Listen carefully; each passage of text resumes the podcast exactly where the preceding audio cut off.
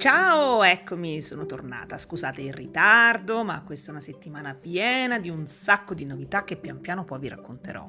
Vi avevo promesso nell'ultimo podcast che oggi avremmo parlato di alimentazione e per farlo eh, vorrei iniziare da, um, a darvi qualche concetto che è più o meno chiaro a tutti, eh, perché io lo so che queste sono cose che sono chiare a tutti, però siccome voglio fare un certo tipo di discorso con voi, vorrei ripassare certi concetti con voi. Quindi partiamo e parliamo dei nutrienti, che sono delle sostanze di cui il nostro organismo ha bisogno per funzionare nel modo corretto.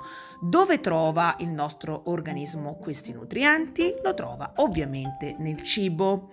Quindi dobbiamo fare subito una, una, distinzione tra nutrienti e alimenti, perché un nutriente si può trovare, uno stesso nutriente si può trovare in diversi tipi di alimenti, ma in ogni alimento ci sono dei nutrienti, quindi non è che quando diciamo nutrienti e alimenti stiamo parlando della stessa cosa, perché non è così.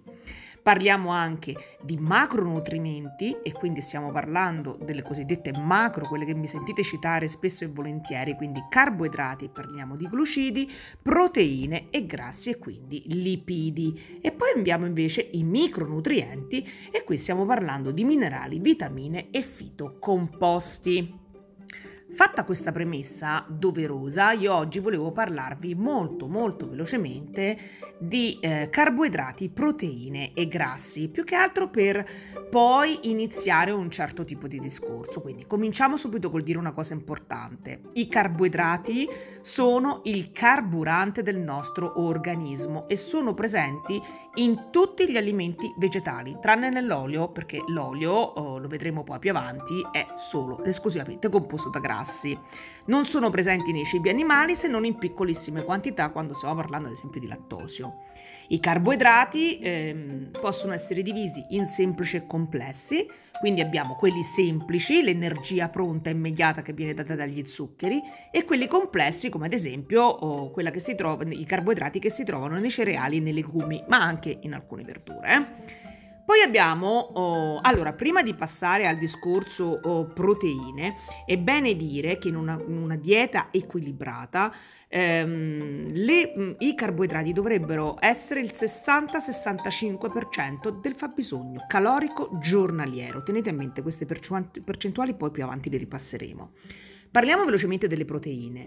Ehm, vi basti sapere che le proteine sono degli aminoacidi e hanno delle, delle funzioni veramente molto importanti.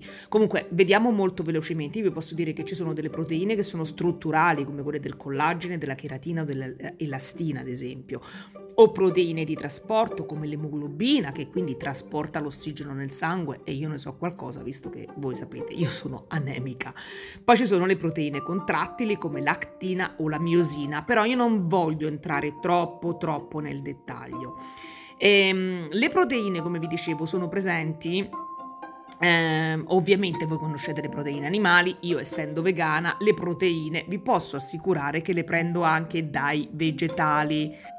Sì, perché le proteine sono presenti in tutti i vegetali.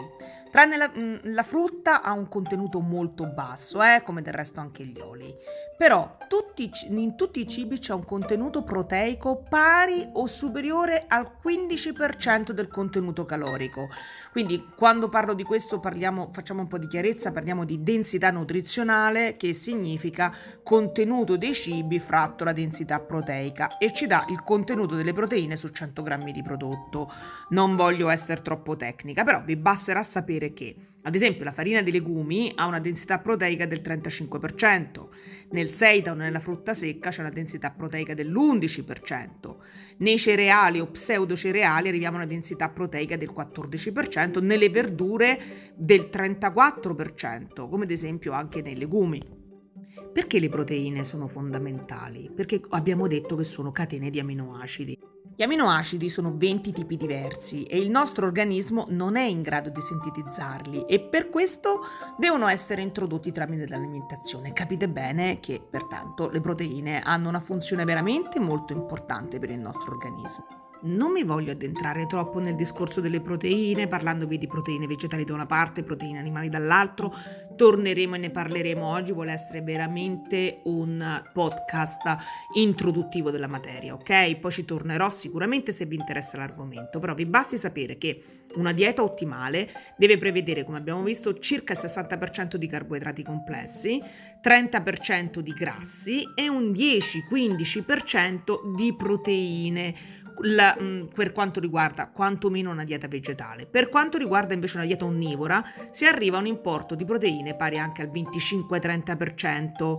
Eh, tenete però presente, questo lo devo dire, che troppe proteine vanno ad affaticare i reni e quindi non bisogna mai o non bisognerebbe mai superare i 2 grammi di proteine per chilo di peso corporeo anche se ci si allena, perché ad esempio io oh, cerco di integrare quante più proteine possibile, mi avete visto anche spesso e volentieri prendere delle proteine in polvere, perché allenandomi molto ho proprio bisogno di un importo oh, proteico più alto del normale, quindi diciamo che io posso arrivare anche a un 1.4-1.5 per chilo corporeo, ok?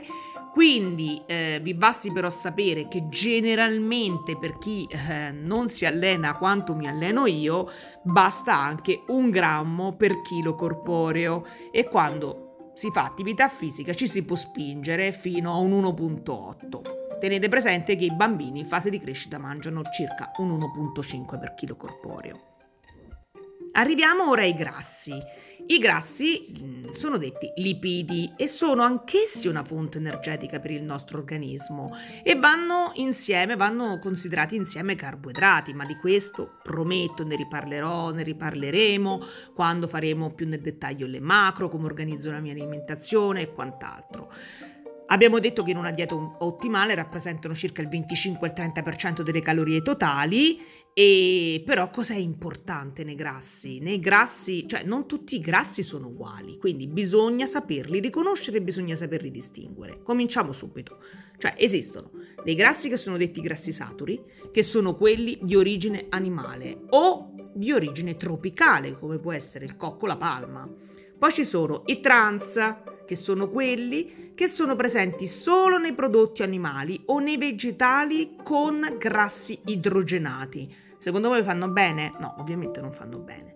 Poi ci sono gli insaturi, che sono i monoinsaturi e i polinsaturi, che sono quelli detti grassi vegetali come l'olio, la frutta secca o i semi e tutte le varie creme che ne derivano ok? Quindi i grassi, eh, diciamo così, non sono tutti uguali nonostante apportino lo stesso tipo di calorie, perché un grammo di grasso apporta 9 calorie, ma capite bene che dovreste cercare di preferire quantomeno i grassi insaturi e quindi i monoinsaturi e i polinsaturi, che sono quelli che fanno meno male. Poi i grassi eh, possono essere grassi solidi, come ad esempio il burro, o gli oli, che a temperatura ambiente invece sono liquidi. Parlando velocemente, questa parentesi la apro di colesterolo, vi dico che si trova principalmente nei cibi animali. Ad esempio, io ormai sono vegana da, oddio, saranno 8-9 anni ormai che sono vegana e io non ho colesterolo. Veramente ce l'ho, ce l'ho veramente ai minimi storici, penso di non averlo mai avuto così, ma ovviamente non mangio grassi animali. Chi mangia grassi animali è probabile che abbia un colesterolo che nei vegetali invece mh, mm, contengono dei, non è presente perché ci sono soltanto dei grassi saturi e trans. Ehm, torneremo a parlare anche dei valori del Ministero della Salute, eccetera, eccetera, eccetera, eccetera. Però io oggi in realtà volevo darvi veramente un paio di informazioni che forse non conoscete per quanto riguarda le macro e quindi per quanto riguarda carboidrati, proteine e grassi. Come vi ho detto però, tornerò a parlare di alimentazione perché chi mi segue già sa che è un, un, un argomento che mi sta particolarmente a cuore, credetemi, e, e poi pian piano vi svelerò anche il perché, su che cosa sto lavorando, che nuovo progetto sto portando avanti però non adesso perché è ancora prematura la cosa. Quindi eh, ci sentiamo la prossima settimana. Spero che questo podcast sia stato di vostro gradimento. Fatemelo sapere. Buona settimana a tutti.